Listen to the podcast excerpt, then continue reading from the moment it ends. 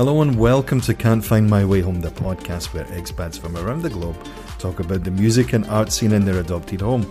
I'm your host, Craig.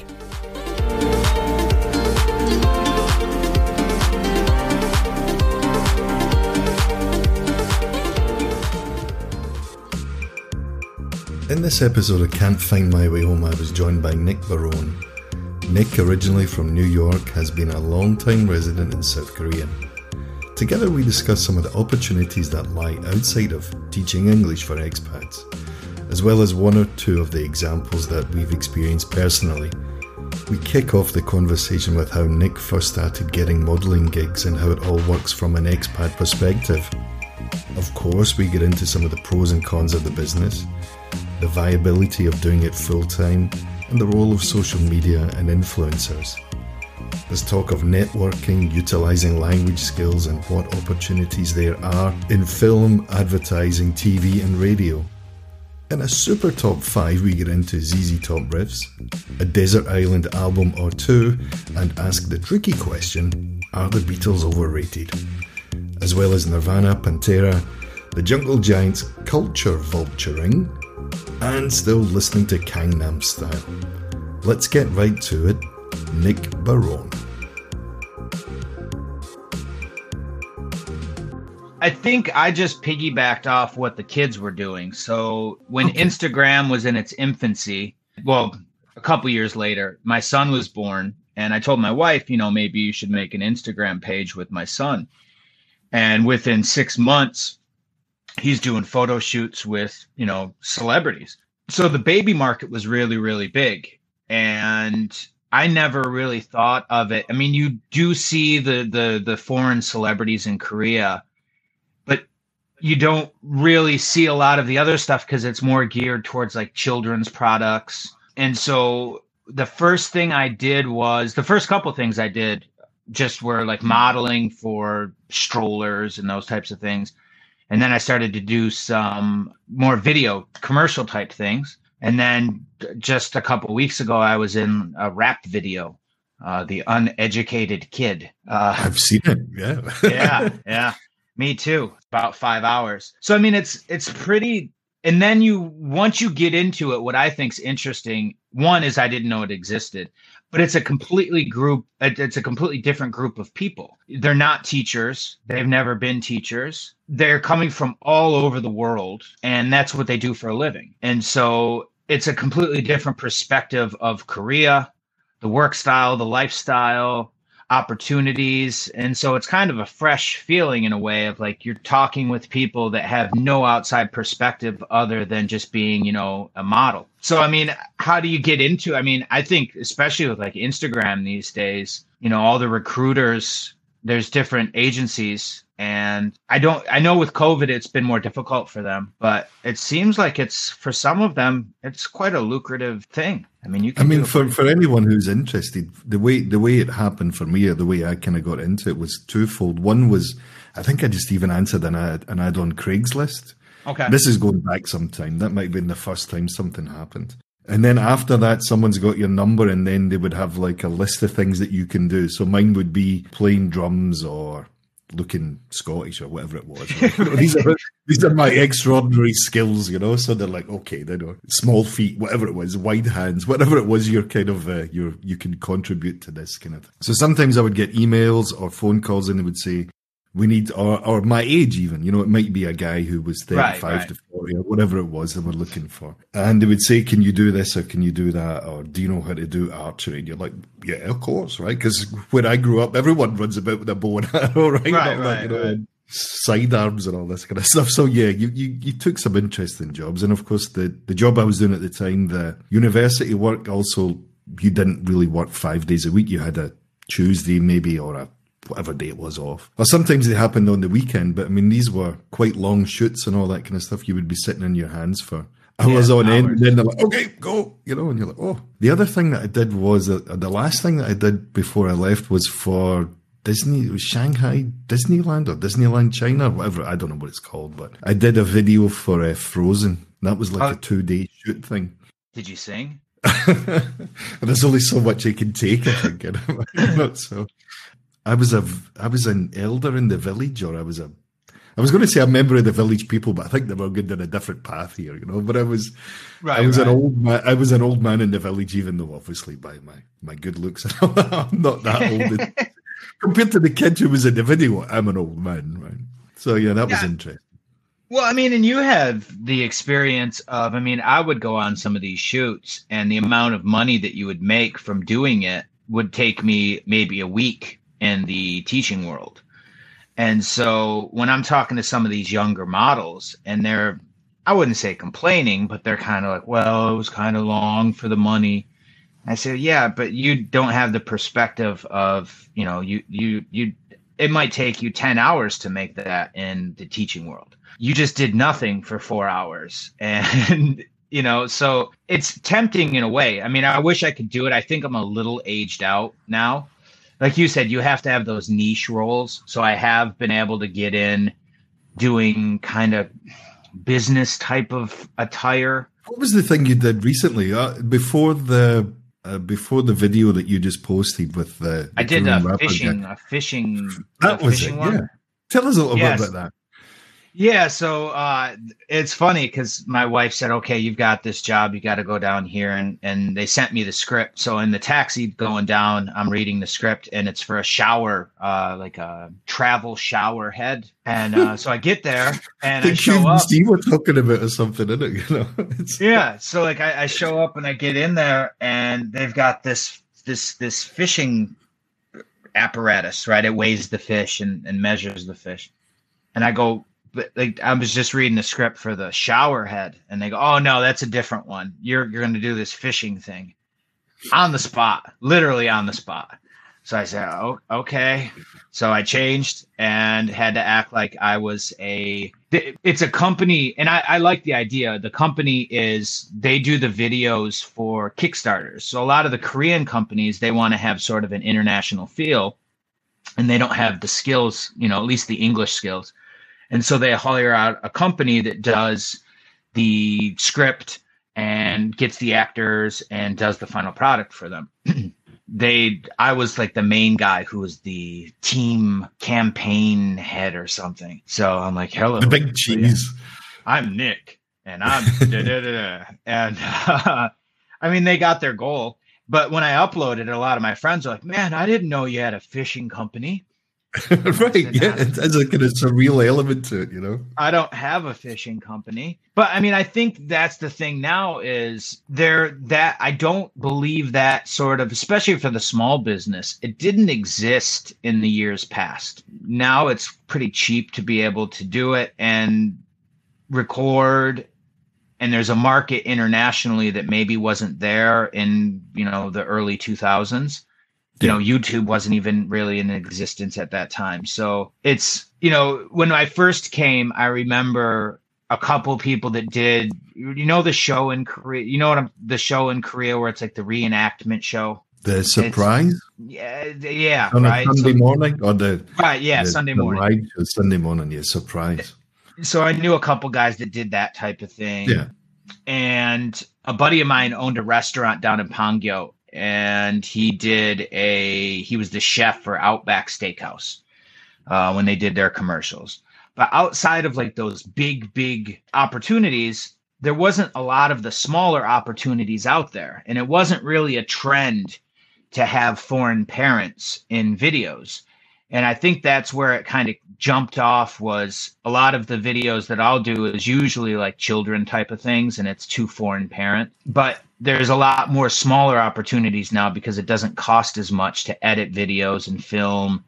And there's a purpose for it. They can put it on youtube. They do kickstarter. It's for instagram whatever you know their outlet sure. is. I don't know what there was when i first came but now it seems like there's quite a bit. And it seems like a pretty legit market. I mean I, have met quite a few people that do it actually for a living. I don't think that i would do that but just based on i don't know if it would be consistent enough you, you don't know where it's going to take a dip, you know, unless you unless you know where the bodies are. I suppose, right? It's uh, right. It's kind of. I mean, but some of these, I mean, man, I, you get a little envious in the sense of some of these people that I work with. I mean, they're flowing all over the place. All you know, they'll fly them down to Jeju to do a couple day shoot. You know, stay in a nice hotel. we got one of those this summer. We actually got to go to the ocean side and, you know, they paid for the hotel right on the beach, you know, so it was kind of a vacation that we got paid for and the kids did it with me. So, you know, I was just kind of a stand in. Yeah. I mean, it's one of those things that I think, like you were saying too, you have to be on a certain visa or you have to have the certain job. You know, I, I don't, I, for an E2, I don't think it's a viable thing.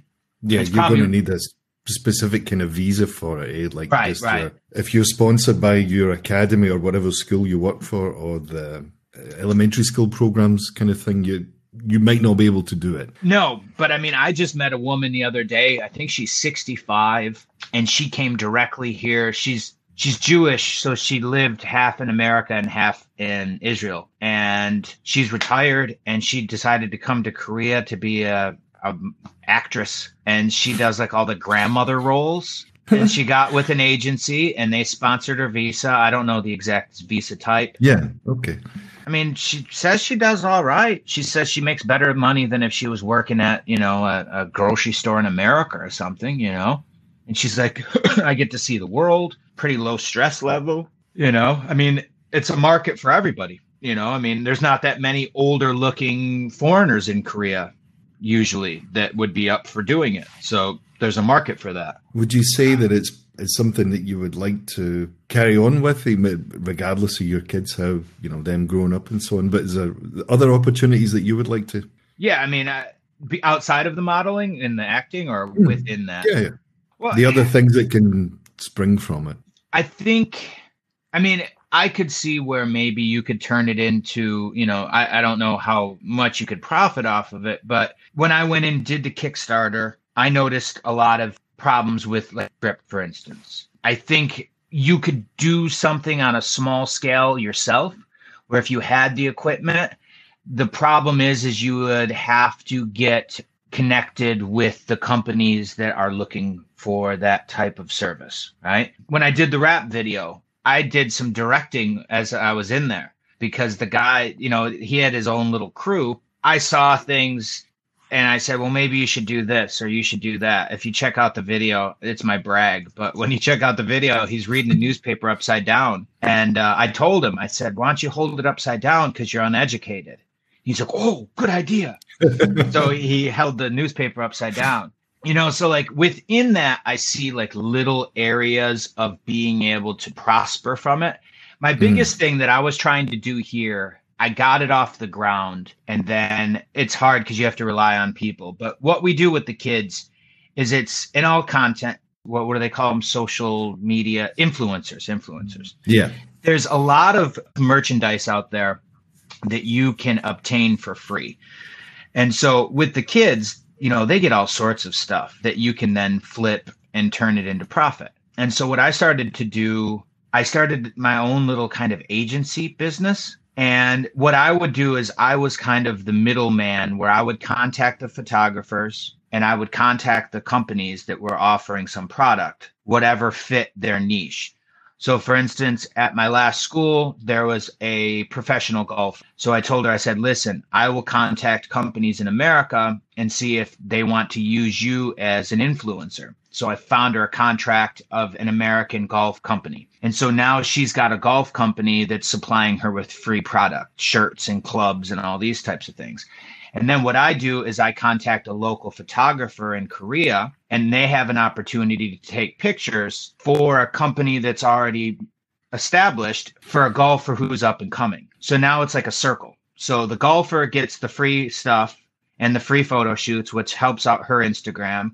The company who's supplying the product gets the golfer and the photographer gets the free publicity of taking pictures of a golfer using a now you have this circle and you'd be surprised how many opportunities because photographers are always wanting they will charge but a lot of the times they want a good model and they'll do it for free and the models can get free product which then they can just end up selling right once they've done taking pictures with them and i saw it across the board where I could do it with artists and I could do it with models and you could do it with athletes. That's the biggest thing I've been trying to work on lately is sort of trying to connect there everybody's screaming into a giant tunnel you know, look at me, look at my service, but there's too much of it out there.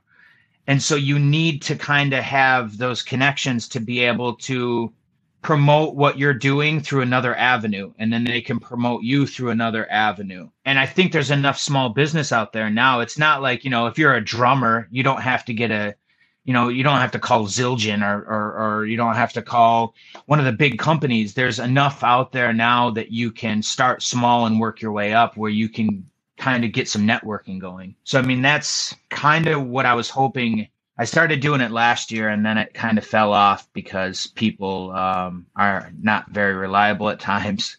So it's hard. You know, you set up a photo shoot and then the model can't do it and then the photographer's angry. When you're starting out, it's you're not doing it for a ton of compensation. But. I saw it with the kids. I mean, that's what happened with the kids. I mean, we would get free photo shoots because the the the, the photo studios wanted to use the kids. And so now the kids can build their portfolio. Now they take their portfolio and now they can go to the bigger companies. And now they're going to start getting paid for it. And then they start getting free products. So then we could take some of that product and we can sell some of that. We don't need 67 t shirts. So you start to kind of build on each other.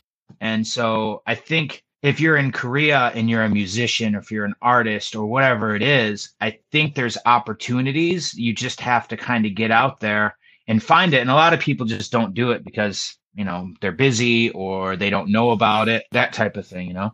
Some of the characters you met on these uh, shoots, whether they're video shoots, photo shoots, and the like. And you were just explaining there about the, the lady who was spent half her time in the States and Israel and stuff.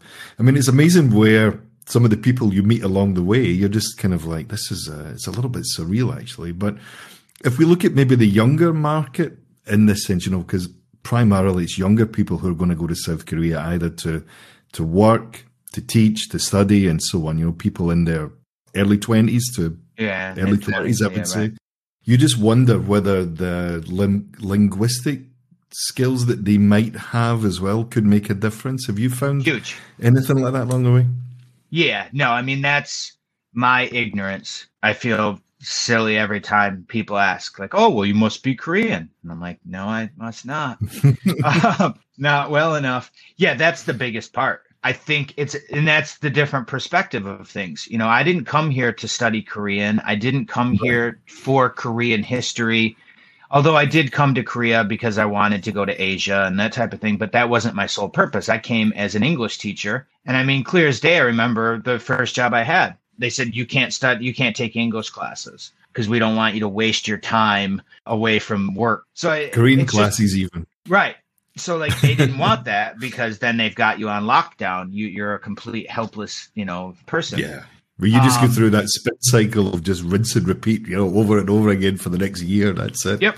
And and so with but when I meet all of these younger people that are coming from all over, I mean, I'm talking, I mean, they're coming from Europe, America, South America. There's even some from Africa. I mean, all over. They are coming here for their, they're coming here, a lot of them as exchange students. They're coming as language students. So it's a different, they're coming here for their, I'm not saying I didn't love Korea, but they're coming for their love of Korean things music and dramas and those types of things that they've seen.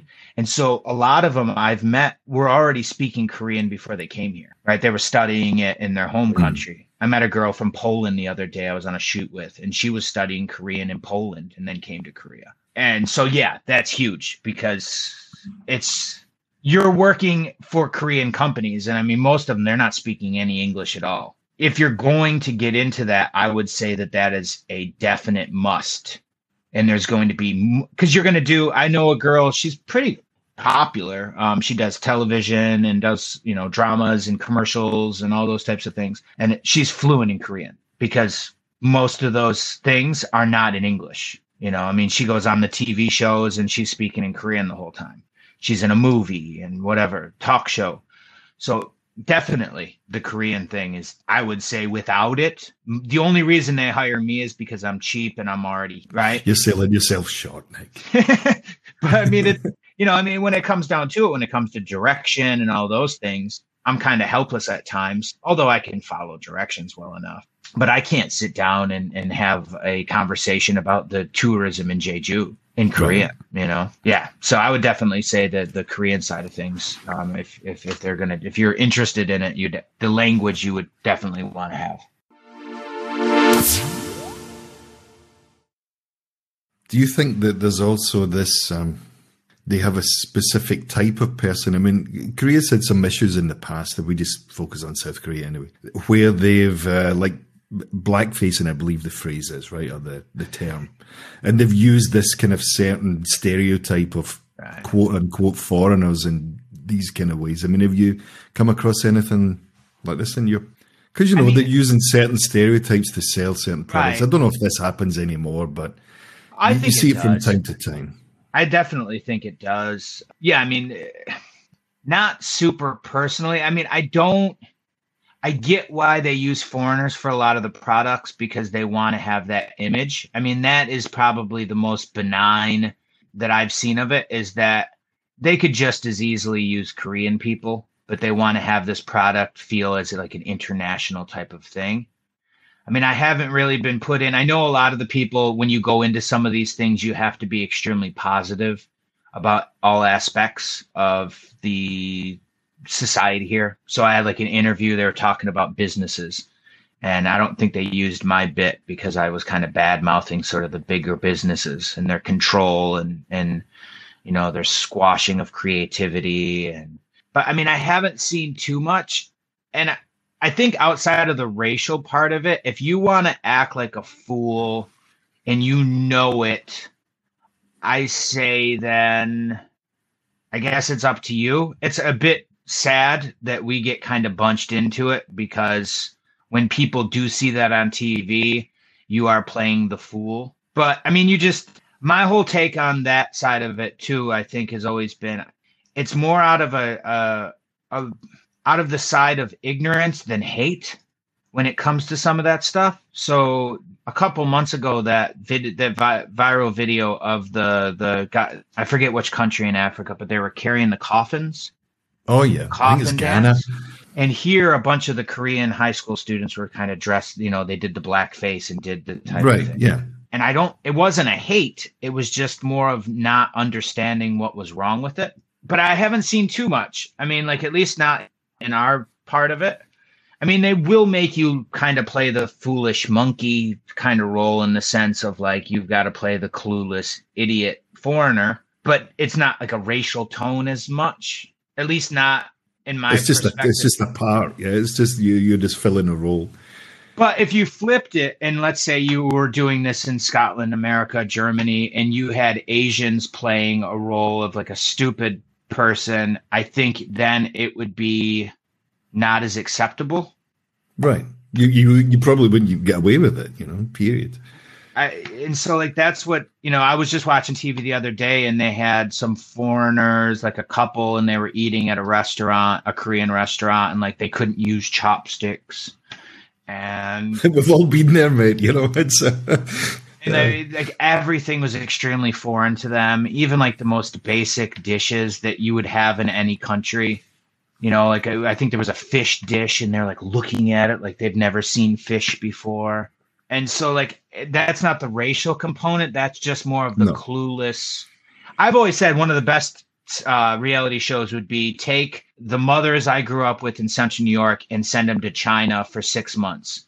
I think that that would be an amazing show of seeing these people completely out of water, stuck in a place where they can't speak the language, just clueless to what the food is, and that's what's kind of fun about traveling. I don't mind those as much as some of the shows where, like, when somebody eats food, everything is the most delicious food they've ever eaten. The hottest, the most delicious. My daughter watches a Korean show with two Korean girls who will eat candy. It's terrible. They, it's extremely unhealthy but everything is so sour and i'm like it's not that sour but like it's that overreaction stuff right um that's more disingenuous. I feel like my my funniest thing coming here, I went to a Chinese restaurant the first or second day I was in Korea. And I knew Chinese food from America, so I went in to the restaurant, Korean Chinese restaurant, and I said, you know, okay, I know one thing. I know lo mein. So I went up to the counter and I was like, lo Mein. And the lady was like, What are you talking about? and I was like, lo Mein. I had no idea. Just keep repeating uh, the same thing, you know. And so then I uh then I uh, just picked up a menu and I just pointed at something I thought was something I'd eaten, and I don't even know what I ordered. And I brought it back, and it was nothing that I'd ever experienced. So, like that to me is more genuine yeah. of of an experience. No, I mean I haven't seen too much of that. Um, I think they're probably getting audited more now in the sense of you know if you're going to get it out there and it's going to be put on YouTube and Instagram and those types of things people see what you're doing now much much easier and, and they'll call you out a lot quicker on some of those actions. Yeah i mean kind of slightly moving away from where we started in the kind of more visual or photographic of opportunities there's also the radio uh, industry in south korea that offers quite a lot of uh, opportunities for expats foreigners whatever you want to call them and korean americans particularly I forget what it's called now. I worked for them for years. TBS EFM or Arirang yeah, Radio or I used to play your show. Uh, I forget what place I was working at. I used to put it on the radio because you know we used to have a little radio. Five p.m. every Wednesday. That yeah. was us, right? it was my evening class, and I would put it on the cassette player on the AM, and I'd listen to it in the car sometimes too. When I was driving, I was quite lucky. I was given an opportunity to do it, and uh, it it ran for a, a very long time. I think the only reason it stopped country. They couldn't get rid of me, you know. But uh, yeah, I was, I was, I, I, was happy. I was working with good people, and I was in a kind of niche where being able to produce content, you know. And it, uh, we we did the show live as well, which was quite exciting. You know, you kind of just into that whole uh, different mindset of how to do things well, and stuff. And it's it's fruitful for everybody. My biggest thing here is I think why it hasn't worked to integrate people from other countries as much is you have to give people the same opportunities to do what they love maybe not on the same scale but you have to give people who are here from other places that opportunity to have an outlet of something they really enjoy if not you create a lot of miserable people who don't really aren't satisfied with their journey. So i mean you as a musician you get to come here you got to be in a band the whole time you're here you got to be on the radio and talk about music and that makes your day in daily life a lot more tolerable and hmm. productive feeling right?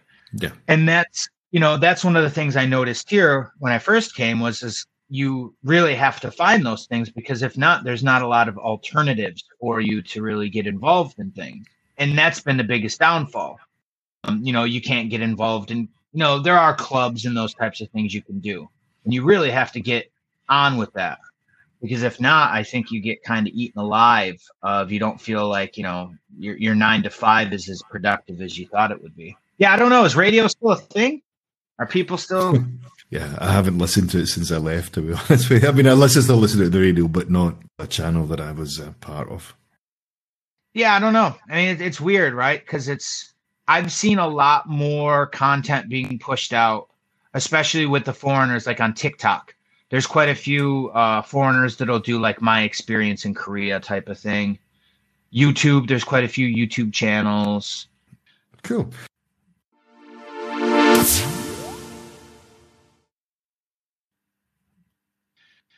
Top five classic riff, Nick. Classic riff. I would say, I'm not saying it's the best, but the most recognizable would maybe be uh, La Grange by ZZ Top. ZZ Top have so many pick from. I think actually, you know, the whole back cat. Uh, it's a really unique sound. Well, and they were one of the bands that I grew up with. Like they were like they were the ones making really cool videos on MTV. And but you didn't know I didn't know that my uncles were listening to that stuff back in the late you know, well, early 70s. Early 70s, yeah. Tres Hombres and all that stuff. Yeah, yeah right. I think 71, 72, 73, right. something like that. And so, like, as a kid, you're like, ZZ Top, these guys are like a new band. No, they weren't. Granted, it was only, you know, 10, 15 years. But yeah, I would say, like, I don't know. There's something, I don't listen to that song very often, but it, if ever comes on, it's one of those songs where, like, it just gets you to, like, man, it's Friday. It's time to party or I don't know. It's just it's just one of those riffs that really um, It's that air guitar moment. Yeah, I mean, eh, it's maybe a little too mainstream in those types of things, but I I just feel like it's one of those things where like I don't care who you are if you've ever even heard the song, it just puts a little pep in your step. Nice way to put it. How about a desert island album? Such a thing. It's hard to kind of. Earlier we talked about iPods and Walkmans, so as we're right. gentlemen of a certain certain generation. Okay, well I'll throw out just because it comes. Uh, does it have enough tracks on there? Maybe not something that you said that you always go back to, right? I would say I hate to always say Radiohead because it's such a stupid answer. All right, well you get you go first. How's that sound? nice, nice switch. A desert island album. I mean, there's an album I can go back to time and time again, and I'll not listen to for a year, probably more, and that's uh, the Smiths' Hatful of Hollow. And I've just listened to it from the end, and it just takes you on this kind of a, a very up and down journey, but you know, from the sound of the guitars to back to memories of the, the first band that I saw live with the Smiths, and uh, just kind of standing there in awe, thinking, "This is this is." But then the, the the gig I was at got a little bit surreal because people were not just throwing flowers onto the stage, doing that whole flowers in his jeans thing. Yeah. There was like there was like pine trees and all sorts of stuff getting brought onto the stage crowd. It was just, yeah, you know, I was like 15. I'm like, I get school in the morning, man. This is it. All right. Well, I'll... the sound of things like How Soon Is Now or This Charming Man. Yeah, right. Or, yeah. These kind of classic uh, sounds. Well, I mean, and for me, like, I never really experienced them until I was a bit older because I knew of Morrissey before I knew of the Smiths because we weren't, I wasn't, by the time the 90s rolled around, Morrissey was kind of not real cool anymore. He was yeah. kind of he was well, he certainly followed that path. That's for sure. He was he was he was respected and revered as like a pioneer of like that yeah. genre. I think probably the Cure was seen as more. They had more weight because they were still making music in the '90s that was recognized, you know, in the Crow soundtrack and that type of stuff. Whereas like Morrissey was on his own thing, so he was always kind of like the butt of a joke. But when I started to get into more stuff in the twenties, like meat is murder, murder is meat. Which which way? Meat is murder, yeah. Yeah. Um, and then the one you just said, I'm not always great with names, but uh, Hatful of Hollow is the blue one. Oh, it's yeah, right, right, right. And when you look at Marr was how old? 19, 20 when he was writing that yeah. stuff. Um, and I always liked the bass stuff. I always liked the bass player. I thought he put to, he was. I feel bad for him and uh, the drummer. Uh, yeah, because I mean they got screwed out all the royalties, and I mean right, they were. Yeah. Without the bass lines, I think a lot of that stuff would not have brought me into it as much because I'm always kind of more of the rhythm side of things. So like, yeah, no, I mean I, I would agree. If I okay, so 15, I'll go with uh, Soundgarden Superunknown. So that was probably the first that was my favorite of the grunge bands and that was the first album that I really experienced and I would listen to that album every single day growing up. I can still listen to it now and like you were saying, right? Like it kind of I can put it in a perspective now and have context of my daily life, but it also can bring me back to certain times in the past. So I would say like if there's an album that I ever have to go back to, it would definitely I'll, I'll say Superunknown by by Soundgarden. It's an excellent choice, man. I mean, it's it's best played loud, right? That's the whole. The, there's and, some great playing they, on the album as well. And they had temper temperament though to throw in experimental stuff in there, where it would drop off. They'd have an, a seven minute song where it would just be some really cool sounds that they were experimenting with um, it's got some really great, you know, top 10 hits, but then it's got stuff that is ne- people never heard. And like I said, for my bang for my buck, I, I always went with Soundgarden because Chris Cornell was kind of speaking more towards me when I heard him as a, a younger gentleman. You know, Kurt Cobain didn't really speak to me as much. Eddie Vedder, not as much. Zack de la Rocha, of course, Anger is a Gift, Rage Against the Machine. But I think Chris Cornell had that amazing voice and writing talent, and he was writing stuff that was up to interpretation. You know, you, you could listen to it and be like, well, what is this really about? And it could hit you in a lot of different ways. But yeah, I would have to say that. I hear that quite a bit. I listen to it quite a bit. Tell us someone you think's overrated, or you just don't get. Overrated. Well, I'll stay away from the pop stuff because I, I think that's probably Beatles. Haha. Sorry. There you go. I've been saying it for years and people hate me. I just just because I'm not trying to be a jerk. I've thought about Right. this for years and I've gotten a lot of people that hate me for it or just like think I'm trying to get attention. I just never felt a connection to them. I never felt that their lyrics were anything extremely deep to me. I never felt like there was anything that was really social. Um, they have a couple things that are a little personal, but I just felt like the writing was just I never connected with any of it. I felt like it was a little too catch, not catchy. There, it just wasn't deep enough. I, I'm gonna sound like a jerk with that. it was one. maybe a bit style over something in, in a I certain just feel like they built upon themselves. I mean, they could have put out anything and they would have been successful, you know, and they did. I mean, they put out some really terrible stuff. I mean, songs, I will say, just things. Yeah. I, I just, I can't. There's not a Beatles song really. I think "Wait," that one I can listen to. But I mean, there were some songs. I mean, they had the Happy Birthday song and Rocky Raccoon. Like it just feels corny to me. I don't know. I again, I know I sound like. I've tried over the years. It's not like I don't try. I just I don't feel musically they were as good as some of the other groups that are around. Lyrically, I think there was better writers like Eric Burdon and and and then the Kinks and I feel like there was people that were putting out social commentary and personal commentary that was more had a bit more substance or gravitas to it or depth. you know i mean like even if you take some of the beach boys stuff i mean like i again they were more poppy but you know brian wilson was talking about some pretty deep dark stuff that i feel like i don't know like i said i just i never i i try a lot and then i try to branch off and i just never got it i just never understood it other than you have to like them because they're the beatles Right. Well, I had a different kind of.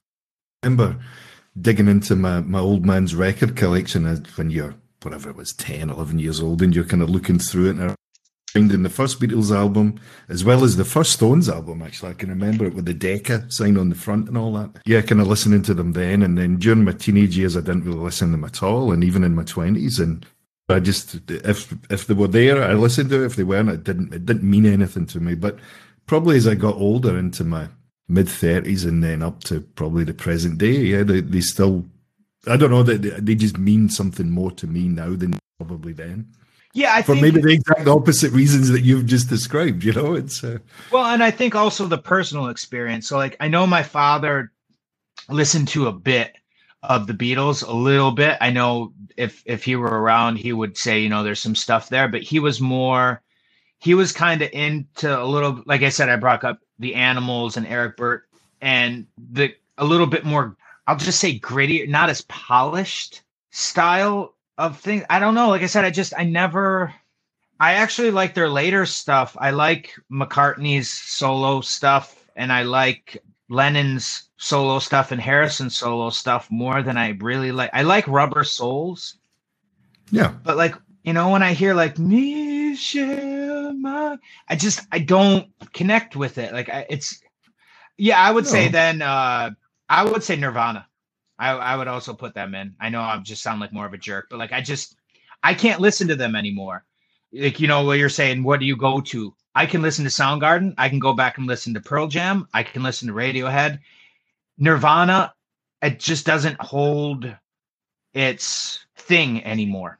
The only album that I'll still listen to Nirvana is the Unplugged, and that makes me highly depressed. So I don't listen to it very much. It, it is a bit of a somber tune, right? Man, Kind of. It has a even when you you remember the the layout of the video or the layout Oh, of the oh, studio, or the candles everywhere. and candles and It's just yeah. grim, you know. I mean, and then you put the context that what it was three months later that he blows his brains out. So I mean, it's like, and the song choices he picks. I mean, like, you know, I'd never listened to Bowie much when I was a kid, and you know, like all of a sudden you're like, wow, this is an amazing song. He's picking meat, meat puppet songs, and I- and I- uh, where did you sleep last night? Or the right, by the other day. but the uh, the lead belly version. Yeah, lead belly. So I mean, like, I think that was Kurt Cobain's greatest asset was the fact that like he really knew good music. You know, I mean, like he picked stuff that people were like, you know, what is this? Especially back then, before you had, you know, any kind of way to find music other than the record right, yeah, the, the accessibility limited in certain respects. Eh?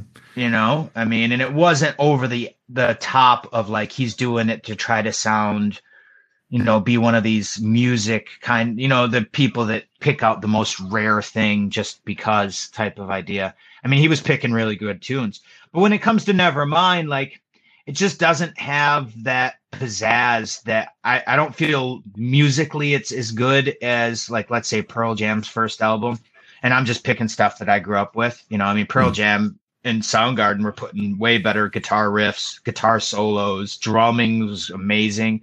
Matt Cameron's one of my favorites ever. You know, the drummer of Soundgarden who now plays with Pearl Jam. I just felt like Nirvana. But if you look now, who what what T-shirts do you see young kids wearing? Nirvana T-shirts. You don't see anybody wearing Pearl That's Jam. That's face one, right? Yep. You can have emoji looking one of them. Yeah, that one. Yep. So that that covers the the desert eye, the most overrated. What was the next one? Let's flip that on its head. Someone who's underrated in your opinion, then. Underrated. I mean, you could just basically say Soundgarden or Pearl Jam or something. Well, I think if I went from that time period, maybe go back. Uh, and you and I talked about this once thing. We were talking about Blind Melon, right? You know, so there's these kind of bands yeah. like this who just kind of appear for an album and then maybe they do another album that's less then you know tragedy strikes or whatever happens to them or no one right, knows I would, yeah i would probably say like you know you do bring up Blind Melon and they always they never come into the talk. They're always completely forgotten about. I mean there's so many right? And then as you get older you realize that it's quite a common thing you know, I mean, mm. you hmm. could throw in like a Pantera. I mean, most people don't know them, and they were highly like influential for the small time period that they were. You know, it could be one of the best guitarists ever. I don't listen to them very often. That was the first concert I ever saw. I was 13 or 14 years old. Pantera? Um, bad. Good thing mom and dad didn't know what Pantera was. um, yeah, I was in ninth grade. It was the first real concert I went to. It was Type O Negative opened, and then Pantera came out, and I mean, I was 140 pounds maybe, and not in the right place. Um, but not. But I, I would say there. Are, let's go like a little later then. Let, I'll, let's let's do something a little bit like more recent. That's maybe like underrated who's trying to like carry on the tour. Let's say like built to. I'll go with uh, built to spill. They've been around for quite a while since like the late '90s, um, and it's one guy, um, and he had the same band for quite a while, and they put together some really, really, really good tunes. And they got a little prominence in the early 2000s, but then music kind of changed. It's hard to say. It's a lot of guitar driven amazingly put together stuff though. Yeah, built to spill, I would say like, but they're not really rated in the first place. You know? All right, I'll let we listen to that and uh, I'll let you know. Who should we be listening then to, Nick? What's our? Uh, tell us someone that we, you know, you'd like to tell us about on our playlist at the moment. They're kind of poppy, but I've been kind of getting, and I'm trying to get my kids to listen to some stuff that like is actually won't kill me. So I don't, I don't want to listen to any more Moana soundtrack or Frozen. So I I got them on to the Jungle Giants. You know the Jungle Giants? No. they're an Aust- they're an Austra- they're an Australian band. They've been they came out when like art art they came out. It's kind of that Arctic Monkey new wave that came in like the late two like 2008 2009 mm-hmm. all right so they started off kind of like that style really bass simple bass driven and now it's kind of turned into more of you, you know MGMT. Yeah. Okay, the so it's kids, similar. Similar in that respect, where it's kind of a digital blend with some pretty decent riffs that are a little poppy, but the lyrics are kind of good. And so I started getting my kids into because it's it's sort of dance music, but it still holds a little bit of I don't know, like quality. So like MGMT, the kids like Arctic Monkey. So I've been revisiting that. But Jungle Giants, they're an Australian band. They're pretty good. Like it's a little poppy, but it's it's the kind of music that you could dance to or drink a beer to and still feel like you're not going on the dark side of listening to like you know who's the guy you always make fun of there ed sheeran it's funny that it comes back to this isn't it this is the the billie eilish one right this is where mine usually comes back to but i mean like that's i mean mgmt kind of went off on this thing i loved arctic monkey and i haven't listened to their last stuff and josh homme who is from Queens of the Stone Age and right and played. You know, he produces them now, or at least he did. Last time when they did was this whole like completely different sound and completely different image and all that kind of stuff. Like the singer doing this kind of like quasi kind of Vegas type mode and all that stuff. And yeah, yeah, I did. It was two years ago at least, or maybe even three years that since the album came out. I think so. I, I don't remember the name of it, but I I didn't really I was like, yeah, okay, experiment with whatever you're doing, but you know. That was the thing. I mean, you know, that when it comes to like reminiscing and stuff, when I first came to Korea, I came what 2006, almost 2007, and like that, those guys were kind of, I guess, from my feel, I never heard of them in America, but I was hanging out with some British folk, and uh, that was kind of like the underground scene that was coming out. You know, you had a bunch of them that were coming out, and like they made some really good songs there in the beginning. Three or four albums are great, actually. Really, really, really good stuff. A social commentary in a way too. Um, and you know, it's these guys that are in a band from a small town, and you know, experiencing those types of things, and it, they were kind of ex- talking about regular life things, which was interesting because I that kind of gives you an insight of what's going on. And then it always happens though. Once you get kind of bigger, you lose those things to be able to talk about. And yeah, I mean, it's it's. I'll listen to it, but like I said, I, for the kids, like they'll they'll listen to that kind of thing because if not, we're just down. We listen to every Psy song. It got my YouTube got on Psy, and we were listening to like the whole Psy catalog and uh, Gangnam Style, and I love it. And uh, and they love it. So now they want to hear it. And I'm sitting here in 2021 and we're listening to Gangnam Style. Uh, Just like the old days, eh? but I mean, it's funny because like I listen to it and you know, like it's all right to dance around with a bunch of little kids, you know, now right. and then. Can let yourself go a little bit. Eh? It's all right. But it just shows you it's it's it doesn't matter. I mean, it's a catchy music. It's perfect for four year olds, you know. Well, I mean, I had a good conversation the other day about, I guess the term would be culture vulturing, um, because I get kind of tired. I get that, you know, it happens across the board, but I mean, it's music. So, I mean, people are taking it and using it for what they will. And you can't say that they're not influential or they weren't impactful just because they were taking somebody else's style. Yeah, I mean, there's tons, man. I mean, I've had arguments with people about Metallica. I hate, I can't stand them. I tried to listen to them the other day to ride the lightning. And I'm just like, dude, I can't do it. One song, ACDC is another one, man. God, I just don't get it. I just, uh, the bell song. the Hells Bells? Yeah, I can get amped up. It gets me going. I hear the dong, dong, and I'm like, woo. And then after the second song, I'm just like, okay, enough. it's ACDC for you. Slave it's been a here. pleasure. All right, Craig. Well, I appreciate it, man.